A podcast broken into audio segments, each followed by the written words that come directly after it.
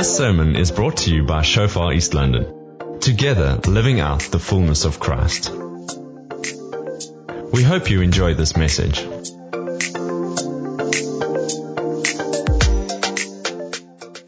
Good morning, everybody. I am super excited about a new sermon series we're starting this morning. We call it Wisdom Unlocked. So we're going to send you home wise. Are you ready for that? And if you come back next week Sunday, you're going to be even wiser. So just keep, keep on coming back. So in 2001, Andre and I got married. It was quite a big decision at that stage because he was 23 years old and he was still studying. So our, our first big decision as a couple. And then a year after that, he felt that he must volunteer to work at the church while still finishing his, his master's degree in engineering. There wasn't really a job advertised. He was just going to volunteer at the church, right? Another big decision for us as a, as a young married couple with debt to pay off and all kinds of things. So after that, uh, the, you know, we, there's many big decisions in our lives. I'm just going to give you a few highlights. The, the other one that we had to make was moving from the Western Cape to the Eastern Cape. Big one. Big one in 2008 when we got the opportunity to come to East London. And at that stage, I was, I was pregnant. It was so funny. Andre actually told me like a month before this opportunity came up. He said, Sonika, don't worry. We're not going anywhere. Because, you know, at, at, when you, when you're part of Shofar, especially Shofar Stellenbosch, you kind of know, you know, that somewhere along the line, God's going to call you. This is just how it was because there's a kingdom out there and there's, there's a, there's a nation out there that needs Jesus, right? So I said to him, look, we need to, we need to kind of think where are we willing to go because they're going to ask us. And he said to me, don't worry, you're pregnant. We're settling in. We're not going anywhere. Shortly after that, we had to decide whether we're coming to East London or not. And then after we arrived here, um, at 2008, a year later, we had to make another big decision because I had to decide whether I was staying in my, in my job, my profession after many years of studying and investing in my career. We had to make a decision whether I'm leaving that behind and joining Andre full time at the church. So I'm sure many of you have had to make big decisions in your life, right? It's actually, they say it's estimated that the average adult makes about 35,000 remotely conscious decisions per day. I don't know how they get to 35,000, okay?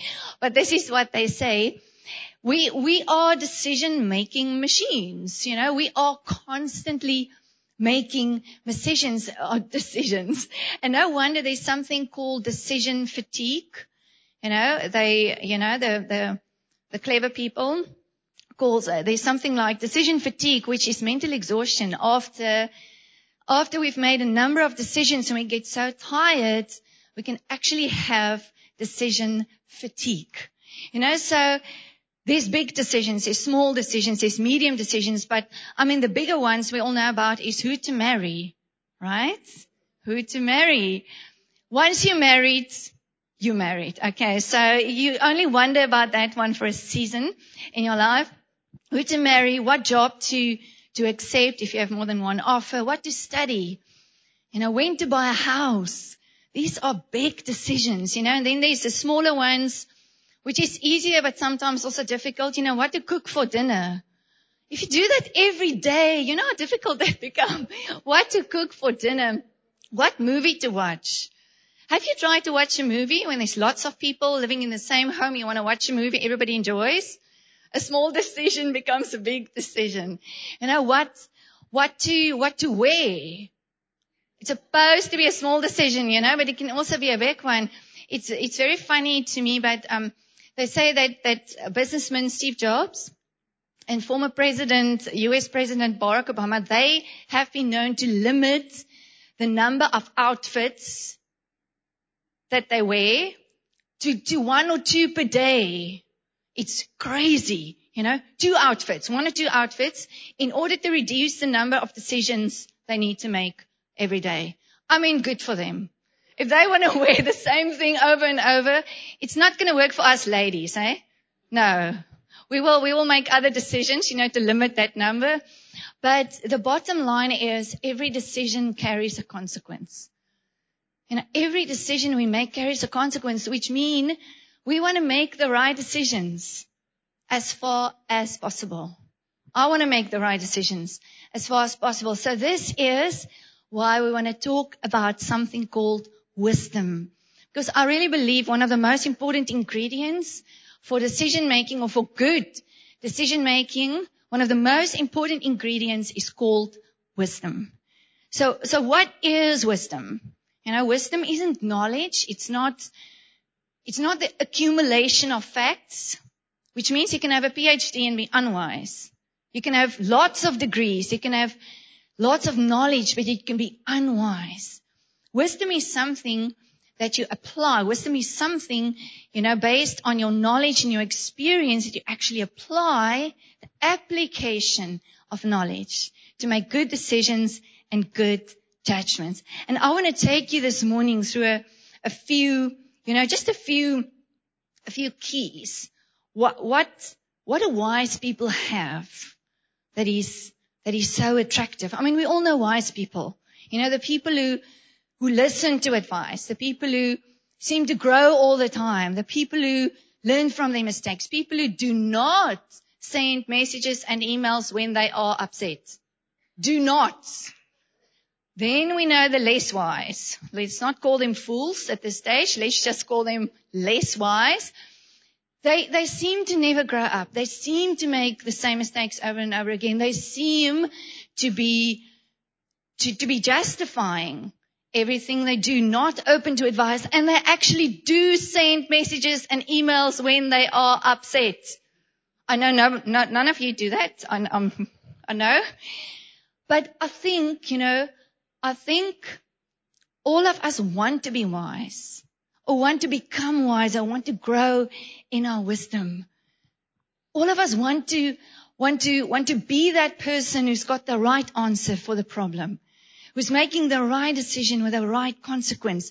So I want to take you to a scripture this morning in Proverbs 3. Beautiful scripture. Go do yourself a favor. Read the book of Proverbs over and over and over. It's just amazing the, the gold nuggets in that, in every chapter, even every verse. Proverbs 3, 13 to 18, it says, happy is the man or the woman who finds wisdom and the man who gains understanding for her proceeds are better than the profits of silver and again than fine gold. She's more precious than rubies and all the things you may desire, all, all the things you may desire cannot compare with her. Length of days is in her right hand, and in her left hand are riches and honor. Her ways are ways of pleasantness, and all her paths, not some, all, all her paths are peace. She is a tree of life to those who take hold of her, and happy are all who retain her. So I don't know about you, but this sounds like a really good deal to me. I just need to get wisdom. I, I need to run after wisdom. If I, if I get wisdom, then all these things are within my reach. Happiness, something better than silver and gold, something no desire can compare with, length of days, length of days, riches and honor, pleasantness, peace, something that's a tree of life. So it's, it's a package of really, really good things and it's all included in something called wisdom. So, so what is it? You know, and how can we find it and how can we keep it? Because at the end of the scripture, it says, happy are all who retain her. Which means it's not only getting wisdom, it's retaining wisdom. It's growing in it constantly all the time. So I don't know about you, but I want it. I'm in. I'm in because I know there's something about wisdom that is so rich. It's so, it's so deep and wide. And if, if I can tap into that, I tap into so many other things. So I want to, I, I want to give you a few secrets this, this morning. Secrets that wise people have. Are you ready for that? A few secrets. I promise I'm going to send you home wiser today. And next week you're going to be even wiser. So, so let's journey together. Amen. First of all, wise people are kingdom minded. I'm going to explain that to you. James 1 verse 5 to 7, it says, if you need wisdom, if and when, I don't think it's a, it's a question of if, it's a question of when, right? We're all going to need wisdom at some point in our lives. If you need wisdom, ask our generous God and he will give it to you. Is it as simple as that? Yes, but there's a but. There's a but. How many scriptures? There's so many scriptures who have a but, right? This one's got a but.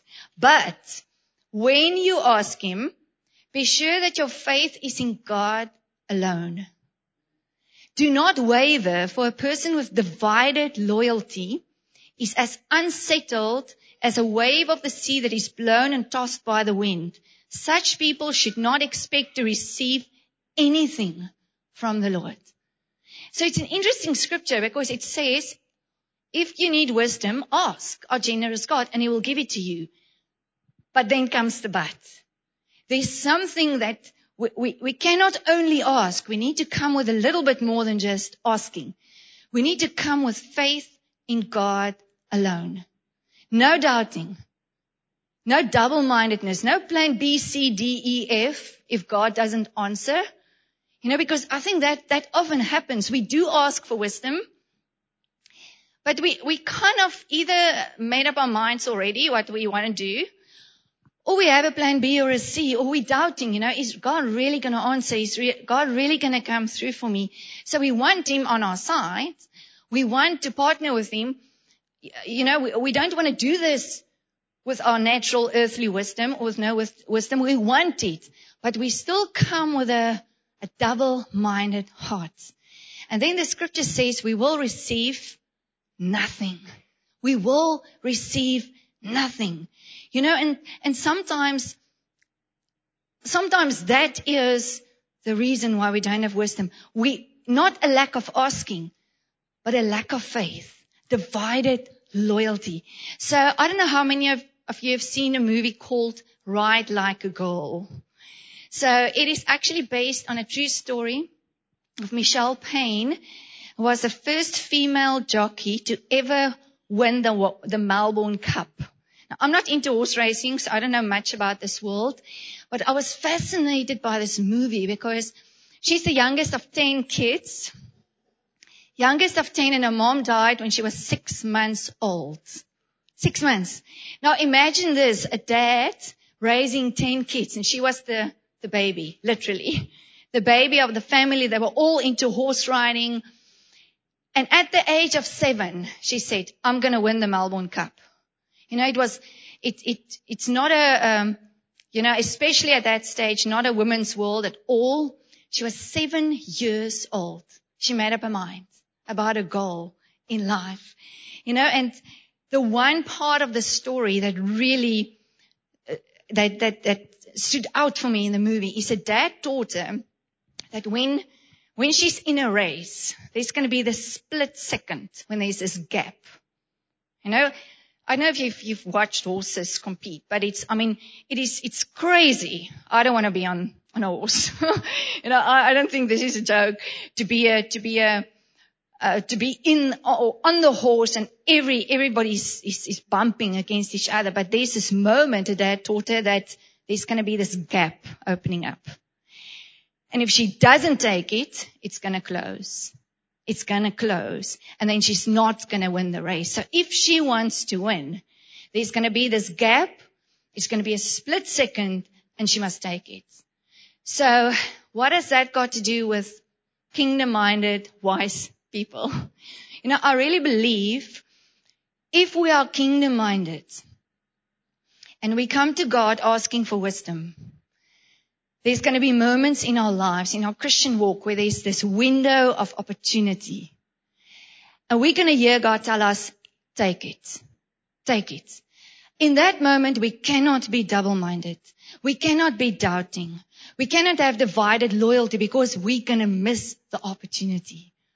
And I really believe sometimes, you know, sometimes we can take months to make a decision. Sometimes there's time, but sometimes I believe there's this moment. And for us to be able to, to walk through to take that opportunity, our foundation must be a kingdom minded heart. Otherwise, we're going to be doubting. We're going to be uncertain. We're going to wait too long. The gap is going to close and the opportunity will be gone. You know, and I really believe, and in our, in our, in our walk with the Lord, as wise people, kingdom, a kingdom minded heart is our foundation. Especially if we come to God and ask for wisdom, because we then we can't have divided loyalty. We can't be uncertain. We can't rely on, you know, the money in the bank or on natural giftings. We, if we come to God and ask for wisdom, we might not get the answer we like. We might not always get the answer that we want. But if we have an undivided heart, if we have a kingdom minded heart, God's going to show us what to do. We're going to walk through it and that's going to de- determine our destiny. It's going to be part of our call. You know, something that really stood out for me or stand out for me of Andre's life. You know, at the age of 18, he gave his life to the Lord. Not from a religious background. He just wholeheartedly jumped into this Christian thing. But what he did, he made up his mind about the kingdom of God. Okay. Yet uh, he, it wasn't as if all the wisdom was there at the age of 18, but the one thing that he got right from the beginning was he made up his mind about God's kingdom. And that was, for me, that's, that's what stands out for me his whole life as a Christian. You know, he made up his mind about the kingdom of God and he hasn't changed his mind ever since. It has just grown, his love for the kingdom. A couple of years after his conversion, he made up his mind about something else. Me. Yeah. He made up his mind about me. He hasn't changed his mind ever since. Praise God. But what I, what I feel this morning, and I just want to, I want to speak to the, to the men in our church. You know, us, us girls, we need somebody who can lead us. We need a kingdom minded man. We need kingdom minded men. And I believe God calls you guys, He calls you to be kingdom minded family men. I believe this is what God calls you.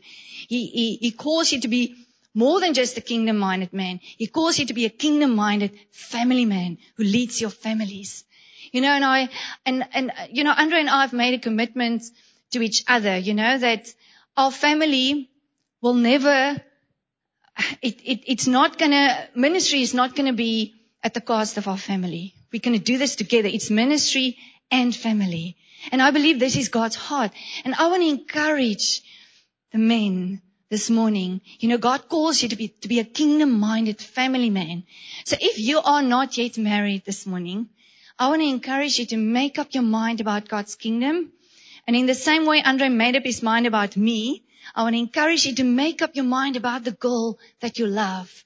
Ask the Lord for wisdom how to fight for her heart. Because I really believe God is looking for kingdom minded men and women to unite to advance the kingdom of light. You know, as two wise people to come together to be kingdom minded and to advance the kingdom of light. Amen. Kingdom minded people versus double minded people. The wise versus the foolish. The wise people are kingdom minded. Foolish people are double minded.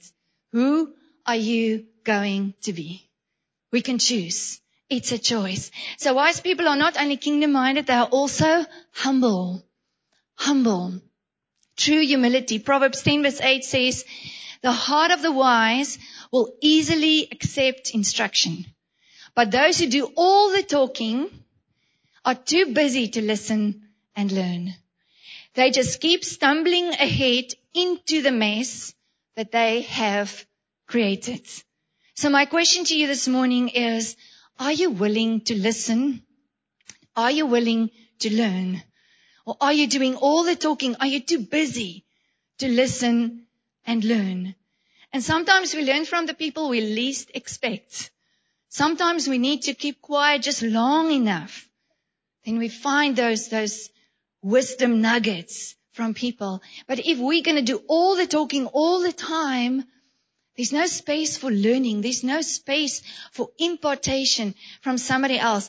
Proverbs 9, 8 says, do not correct a scoffer who foolishly ridicules and takes no responsibility for his error, or he will hate you. Do not correct a scoffer, he will hate you. Correct a wise man who learns from his error and he will love you. This is a very interesting scripture. It says, do not correct a fool for he will hate you, but correct a wise man and he will love you. So what is the difference? It's the wise versus the foolish. The correction comes, the advice comes, the, the, the feedback comes.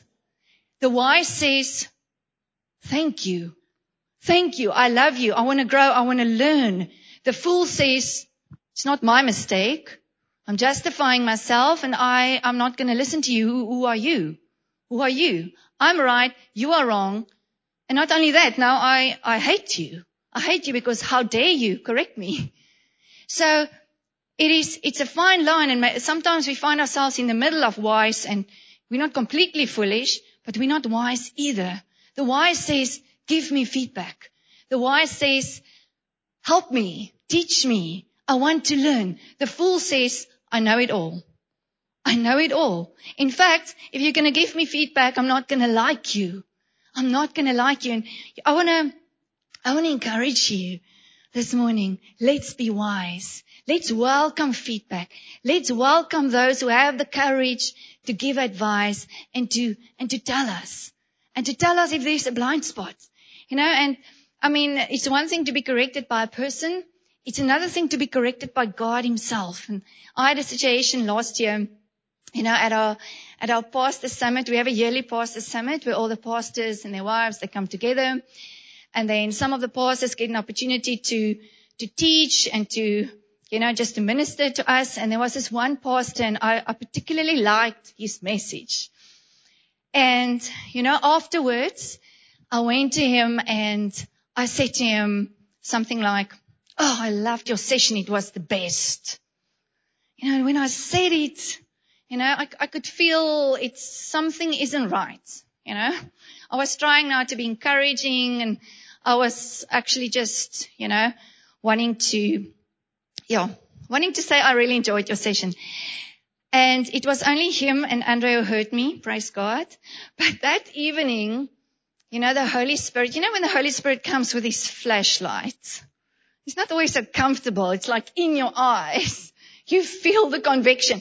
God said to me, Sonika, I know you wanted to be encouraging this morning, but what you said was not right because it stirred a spirit of competition. Now, you must understand, you know, I'm not saying we can never say somebody's session or something was the best. You know, I'm not into mediocrity where everybody must get a prize and everybody is equal. You know, we live in a world where there's winners, right? So just understand me in this context, with, with the pastors, there's extreme pressure in a group where there's different pastors. Some churches are struggling. Some churches are still growing some are really battling and now it's this, oh, you are the best. And you, you know, it, the context was, no, it's not, it's not good to say something like that. And God pointed it out. He said, Sonika, it, it, what you stirred a spirit of competition. Even though it was just Andre and this pastor who heard it, I knew I had to make right. So it, it wasn't comfortable. It wasn't comfortable for me. And I had a choice. You see, I could either humble myself or I could justify myself. I don't know if you've ever had these conversations with God, you know, God convicting you of something and then you kind of start reasoning with the Lord. Saying, God, was it really that bad? Is it really necessary to apologize? I didn't mean it like that, Lord. And God was just, I want you to apologize. So I sent him a message. And you know, the, you know what happened after I sent the message? You know what, what returned to me was my peace.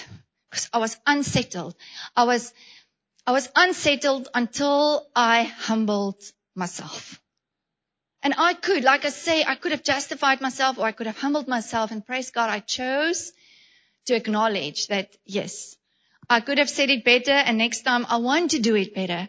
But the only way for me to have my peace back was to respond in humility and to apologize. You know, wise people are humble. Foolish people stumble all the time into the messes that they've created. You know, so if we, if we accept the word of correction, our messes will be less or cleaned up quicker. Right? It's not about not making a mistake. It's not about never saying the wrong thing. We are sometimes going to say and do things that is not Christ-like. It's not about never doing that. It's about, are we going to humble ourselves or are we going to justify ourselves? Amen? You with me? So wise people are not only, they're not only kingdom minded, they're not only humble, they're also God fearing. There's something upon them that fear God more than what they fear people.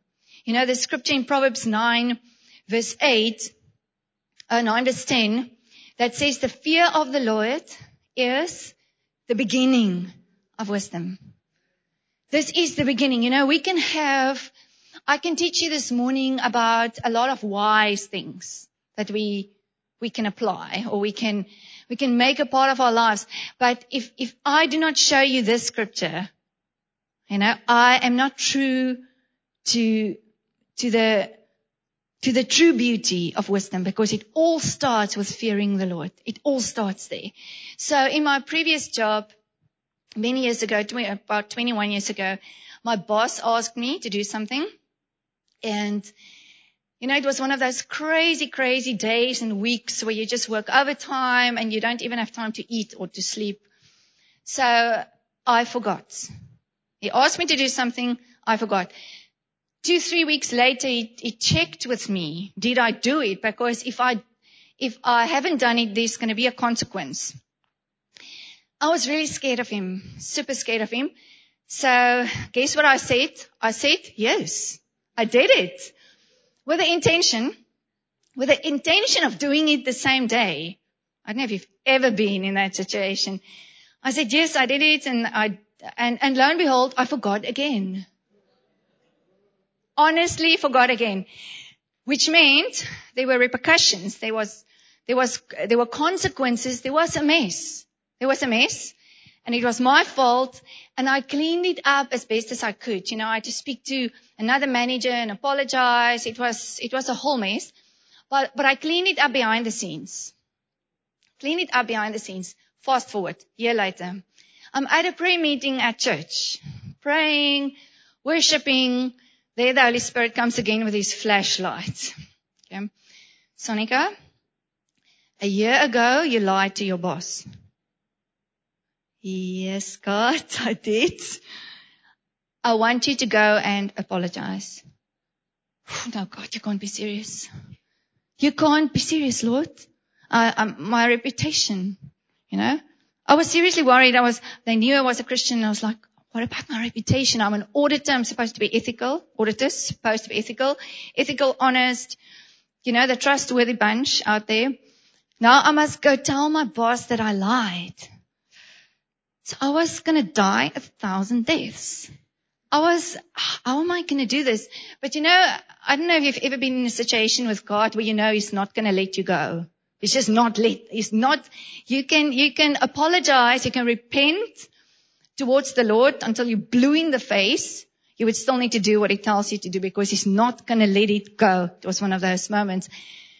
So off I went. I, I couldn't, I couldn't speak to this person face to face. I was too scared. So I sent an email. I decided to copy in my manager. I was like, what if God asks me to, you know, go and confess to other people as well? I'm just going to copy in the whole world, you know. And, um, they sent. And I was like, now I just want to hide, you know, I just want to put in sick leave or something. I just want to not show my face at work, but I couldn't. And the, the funny thing is, for them, it wasn't a big deal. You know, my boss still said to me, oh, Sonika, you feel so guilty about this, you must go to a, a Catholic priest and, you know, confess your sin until you feel better. You know, they were laughing about it and I'm like, seriously? You know, I'm like dying here and you guys are making a joke of it. But the bottom line of the story is after that incident, I had a holy fear of lying. A holy respect for, for God's law that says do not lie. You know, and even if, I mean, I was under pressure, I could, I could have justified this, right? I, uh, I was under pressure, I was really scared of this person. But you know what? The moment we fear people more than we fear God, we become foolish. We make, we make the wrong decisions. If you fear loneliness more than you fear God, you're going to go into the wrong relationship. If you fear your future more than you fear God, you're going to make the wrong decisions. If you fear lack more than you fear God, you're going to take the job with a, with a better salary, even if you know it's not going to be good for your health or your family or, or, or, you know, the rest of your life. You, you're going to make decisions that might look good in the beginning, but ultimately it's going to be destructive. So I had a choice that day. Was I going to fear God more than I feared my boss? Or was I going to fear my boss more than I feared God? And again, the moment I did it, the peace of God. You know, uh, the, the peace of God is one of our, our most precious possessions. And we are guided. The, the whole, the whole thing of wisdom and peace go together because when we lose our peace, we need to, we need to pray for wisdom. We need to find wisdom until we have it, act upon it, and then our peace will return. And, and the, like I say, the two go together. And for me, when I lose my peace, I need to stop the boat. I need to stop and I need to ask God for wisdom until I find it and then act upon that. The fear of the Lord is the beginning of wisdom. Wise people obey, but foolish people follow their own way. Who are you going to be? You know, we all have a choice. We can, we can either obey the Lord or we can follow our own way. And we have a choice. A daily, weekly, monthly choice. So, wise people are not only kingdom minded, they're not only humble, they're not only God fearing, they're also learners. They keep on learning all the time. All the time. And by learning, I'm not saying we're just accumulating knowledge. I'm saying we learn and we apply. And we maybe make a mistake, but then we learn. We, we learn and we apply. Proverbs 9 verse 9 says, give instruction to a wise man and he will become even wiser. Teach a righteous man and he will increase his learning. Teach a righteous man and he will increase his learning. So in, in my, in my marriage with Andre, he's not only my husband, right? He's also my boss and he's also my pastor, which means I need to grow in wisdom all the time. You know, what do I say? How do I say it? When do I say it?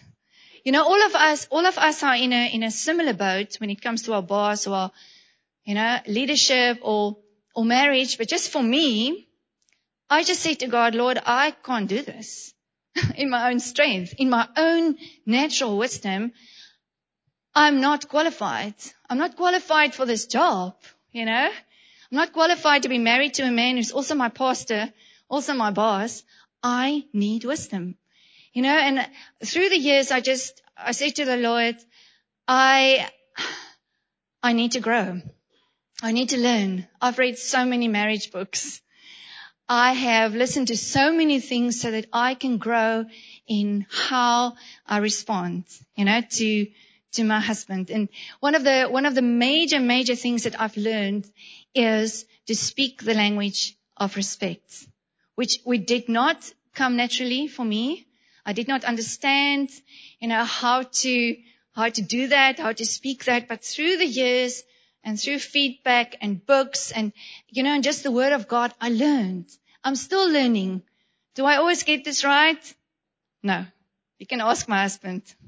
We have many discussions. but I, I've made a commitment to learn. I said to the Lord, I'm willing to learn to speak a language of respect because I have this one person who's really important to me. Somebody I really love, but He's my boss and my pastor and my husband. So I need to up my game. I need to up my respect vocabulary. I need to increase it because if I want this to work, I need to grow and I need wisdom. You know, the same with my son. He's 14 years old and I'm a Generation X mom parenting a, a Gen Z's boy, 14 years old. I didn't have a smartphone when I was at school. I, I lived in a very, very, very different world than him. I'm female, he's male. I need wisdom. I need wisdom. I cannot parent my son the way I parented him six years ago. It's not going to work. So it feels to me as if I'm adjusting every six months, you know, with a teenage boy. And it's, it's awesome. It's my greatest gift, you know, apart from our marriage. He's my greatest, greatest gift. It's, it's wonderful to be a mom. And he's, he, um, um our, our relationship is beautiful, but I need to grow in wisdom all the time. I need to adjust. I need to, to learn to discipline with respect. He's a boy. You know, I need to learn to set age appropriate boundaries and manage screen time. All of that with respect, with a, with a relationship in mind. Not just I'm the mom and you're the child and you'll do as I say and I know better. It's not going to work. So I, I just say to God, Lord, give me wisdom. Give me wisdom because my relationship with my son is more important than the rule or the, or the, or the method or my idea. I need wisdom. You know, I've been reading this book by Andy Stanley and his wife Sandra called Parenting, Getting It Right. Really good read. For those of you who want to give it a try. You know, I mentioned it to Vian the other day. I said to him, Oh, I'm reading this parenting book. And he said something really sweet to me. He said, Oh, mom, you don't need that. It's, it's very sweet. The only, the, the only problem with a comment like that is I can think I'm such an amazing mom and put the book down and stop learning.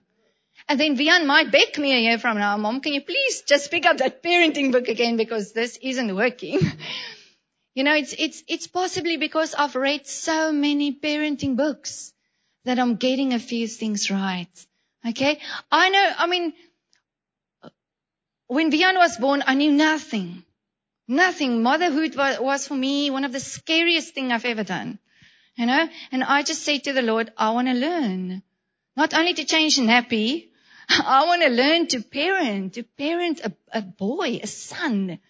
And it's not just about you know, getting him through school and, you know, getting the basics right. I want his, I want his heart. I want a relationship. And therefore it, I need wisdom. I need wisdom. You know, and I want to encourage you to never stop learning. There's this, this quote by C.S. Lewis. It says, the next best thing to being wise oneself is to live in a circle of those who are. Find the wise people, have coffee with them, ask their, their advice, listen to their podcasts, read their books.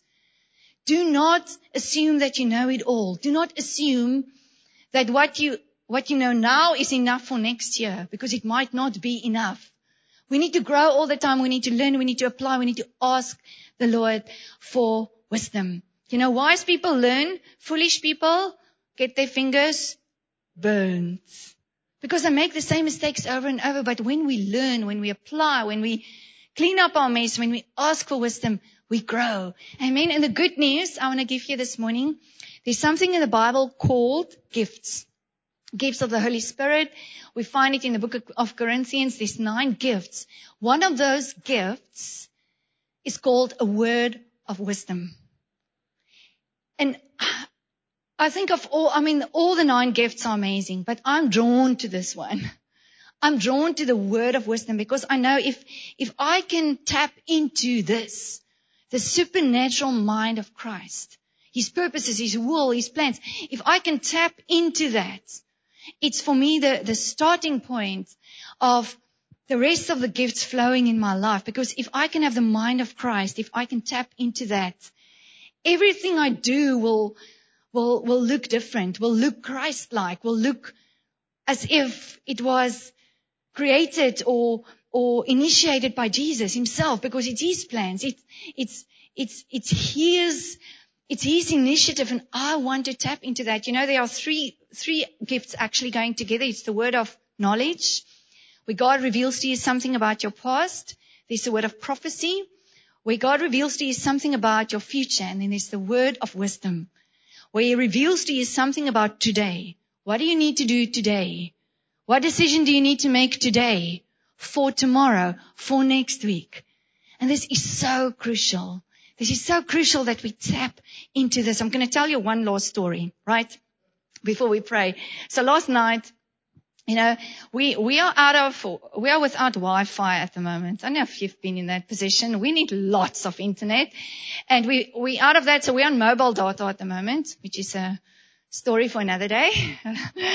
so now Vian last night was highly frustrated because he couldn't get his mobile internet to work, you know. And eventually I said to him, but let me, let me just have a look. You know, I'm not the, you know, when it comes to technology, I am not the one to ask. Okay. Vian knows sometimes even more than Andre does. So now for, for me to want to offer my help to my son is just kind of ridiculous. Okay. But now I'm asking him, he's like very reluctant. He's like, mom, I tried everything. I really, so I said, but just give me your phone. Okay. I, I have no idea what I'm doing. Now I go to settings, you know, I check everything, cannot find it. And then all of a sudden I said to him, let's go to your Cell C app. Let's go to your Cell app.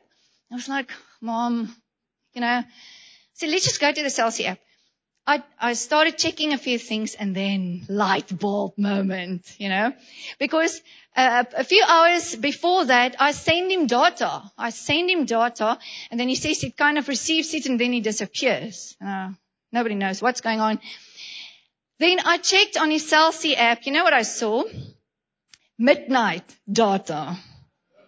So I've sent him data, but it's midnight data. Okay.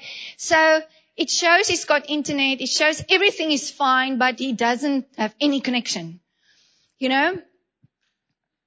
Problem solved. And it's, it's the mom who knows nothing about, you know, nothing about technology. And for, for us, we were laughing about it. But for us, it was a word of wisdom. I mean, I know nothing. I mean, I'm not the one to ask. But even if you know nothing about nothing, God can actually give you a word of wisdom to solve a problem. You know, Vian said to me afterwards, Mom, I really didn't think you were going to be able to solve this thing because I tried everything, you know, and I want to encourage you this morning. You know, sometimes these situations, you're not an expert.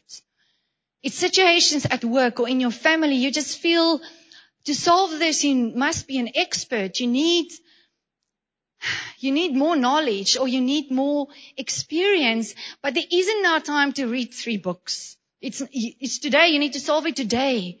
What about asking the Lord for a word of wisdom? What about asking Him for a supernatural insight in the problem? And I promise you, He's faithful He's good. He wants to help us. He understands every problem possible, you know, engineering problem, medical problem, business problem. He understands it. He's the creator. He's the creator. And this is what, this is what I want to encourage you. I mean, there's, there's a lot of human wisdom where we can tap into, but then there's something called a word of wisdom. And this is what I would love for us as a church to grow into because it will transform our lives. You know, from bad decisions to good decisions, which is a good start. I mean, less messes to clean up, less apologies to make, but not only from bad to good, from good to God decisions. Now imagine the multiplication in our families, in our, in our jobs, in our finances, if we can make God decisions. God decisions. And it might look very spontaneous and natural, but you are led by the Holy Spirit. You know, there will be multiplication like the, you know, the miracle where Jesus multiplied the fish and the bread, five loaves, two fish. Five loaves, two fish. He fed 5,000. I believe when we tap into the word of wisdom, it will give us access to, to the, to the right gift at the right time.